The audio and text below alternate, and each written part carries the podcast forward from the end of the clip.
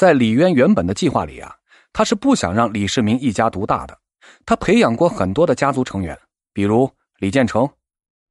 太原起兵时，他和李世民平起平坐，分别担任了左右大都督，这也是李建成唯一拿得出手的军功。进入长安后，他就成为了太子，坐在了当年杨勇的位置上。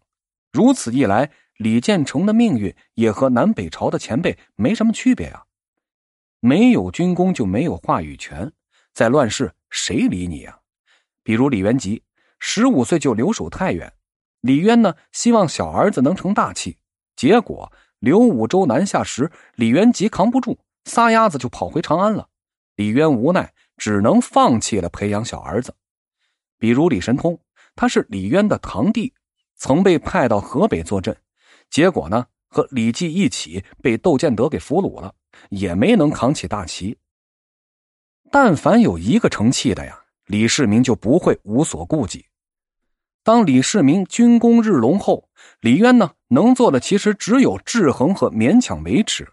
他几次对李世民说：“呀，我最喜欢的其实是你，想做太子吗？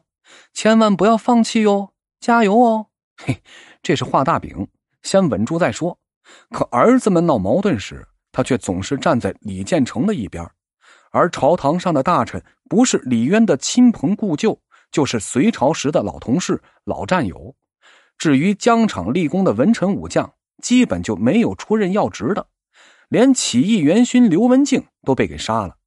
所以呢，武德年间的格局就是李渊、李建成、李元吉和满朝大臣是执政党，他们占据着朝廷的资源和话语权。这些人呢，被李渊聚拢在一起，维持着弱势的主场地位。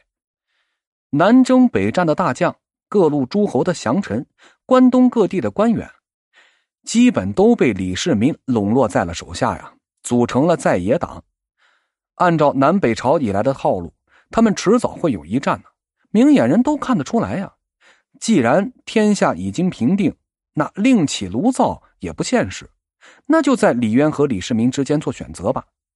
李建成呢，更像是李渊的附庸，他的资源根本就不足以和弟弟对抗，只有依附于李渊，李建成才能勉强的生存下去。玄武门之变更像是李世民和李渊的战争。不幸的是，在尸山血海中杀出来的人都有一种敏锐的判断力，他们呢，大部分都选择了李世民，毕竟。强者为尊嘛，李世民呢也特别有手段。根据这个《资治通鉴》等史料来看，只要追随过他的人，基本都对李世民保持着绝对的忠心。李世民让张亮带一千人去洛阳结交山东豪杰，以防不测。结果呢，李元吉告密，张亮被抓进了监狱。可不论怎么严刑拷打，他是一个字都不说呀。